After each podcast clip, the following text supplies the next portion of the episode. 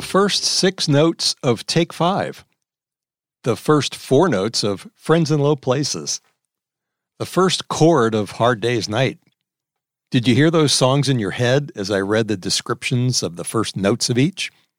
Do the opening moments of any of those iconic songs instantly take you back to a moment in your life as fast as Elizabeth Montgomery's nose scrunch and bewitched? Let's peek inside the mind of a boomer. This is Boomer Randomness, a podcast dedicated to the baby boom generation with random observations about boomer life from boomers, including topics like music, movies, memories, marriage and divorce, retirement, bucket lists, kids and grandkids, travel, medical crap that old people talk about, and a whole lot more. Here is your boomer host, Bernie Lucas. Music is a powerful thing.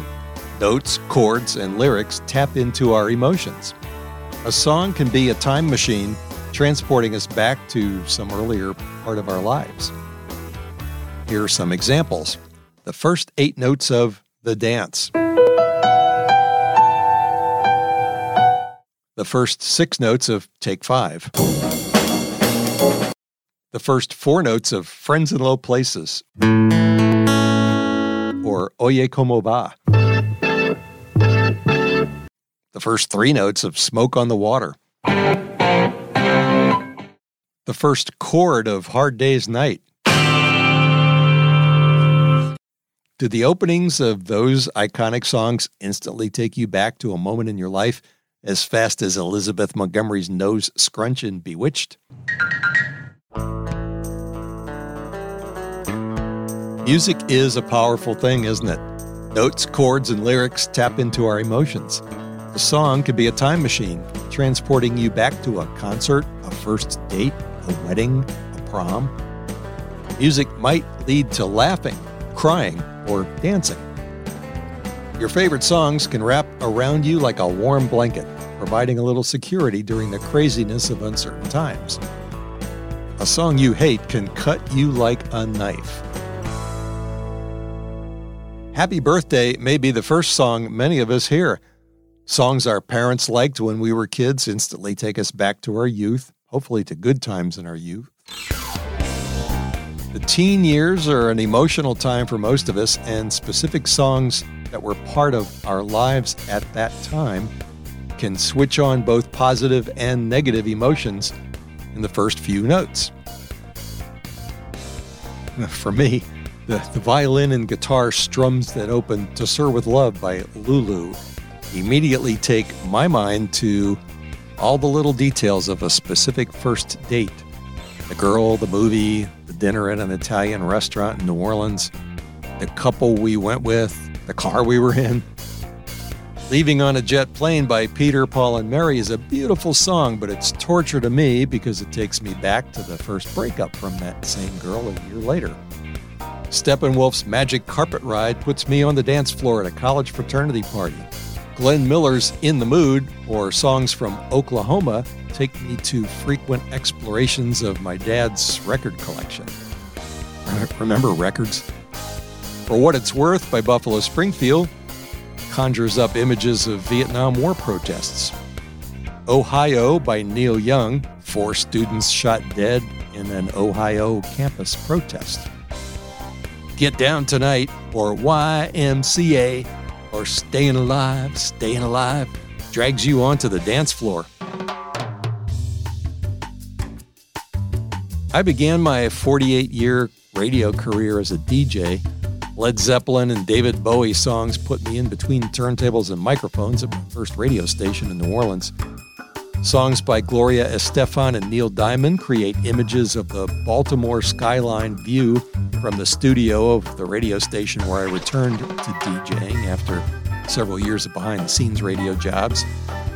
The first four notes of Friends in Low Places and the first eight notes of The Dance, both by Garth Brooks, conjure up images of a cluttered radio studio on Connecticut Avenue in Washington, D.C., where I first fell in love with country music. Do you have similar experiences? do specific uh, songs transport you to specific parts of your life? The boomer era certainly includes numerous music milestones. Many boomers I know think music from our youth is the best music ever recorded. I don't necessarily agree, but I will say that music from 1965 to 1979 is my go to comfort zone music.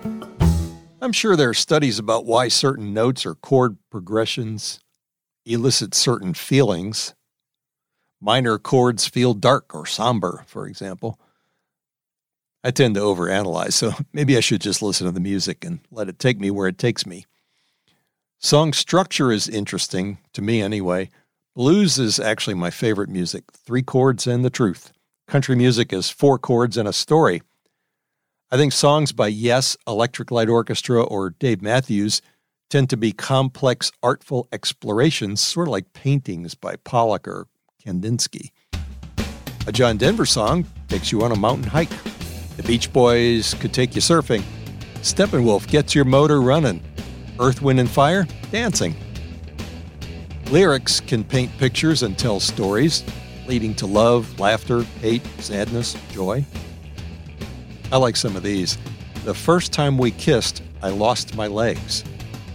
It's in a Dave Matthews song. Baby, this could be our last first kiss. History in the making. It's from a Darius Rucker song. Something's happening here. What it is ain't exactly clear. The Buffalo Springfield song I mentioned earlier. Come on, people now, smile on your brother. Everybody get together, try to love one another right now. no, I can't sing. but did you sing along? You know those songs, right? Some of them at least, maybe all of them. Were you instantly somewhere else for a few seconds? Christopher Lloyd's DeLorean in Back to the Future isn't as powerful a time machine as a song lyric, is it? One more thing about music power. In Western culture, there are only 12 notes. 12 half step intervals of tones. 12. That's it. A, B flat, B, C, C sharp, D, E flat, E, F, F sharp, G, G sharp. 12. Some of those notes have two names like B flat and A sharp, but it's the same single note.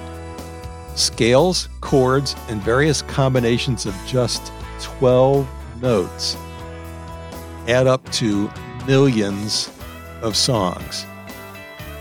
I'd call that power. what what songs are time machines for you? Give me your thoughts. Find me online at boomerrandomness.com, on the Boomer Randomness pages on Facebook, and on Twitter at boomerrandom1.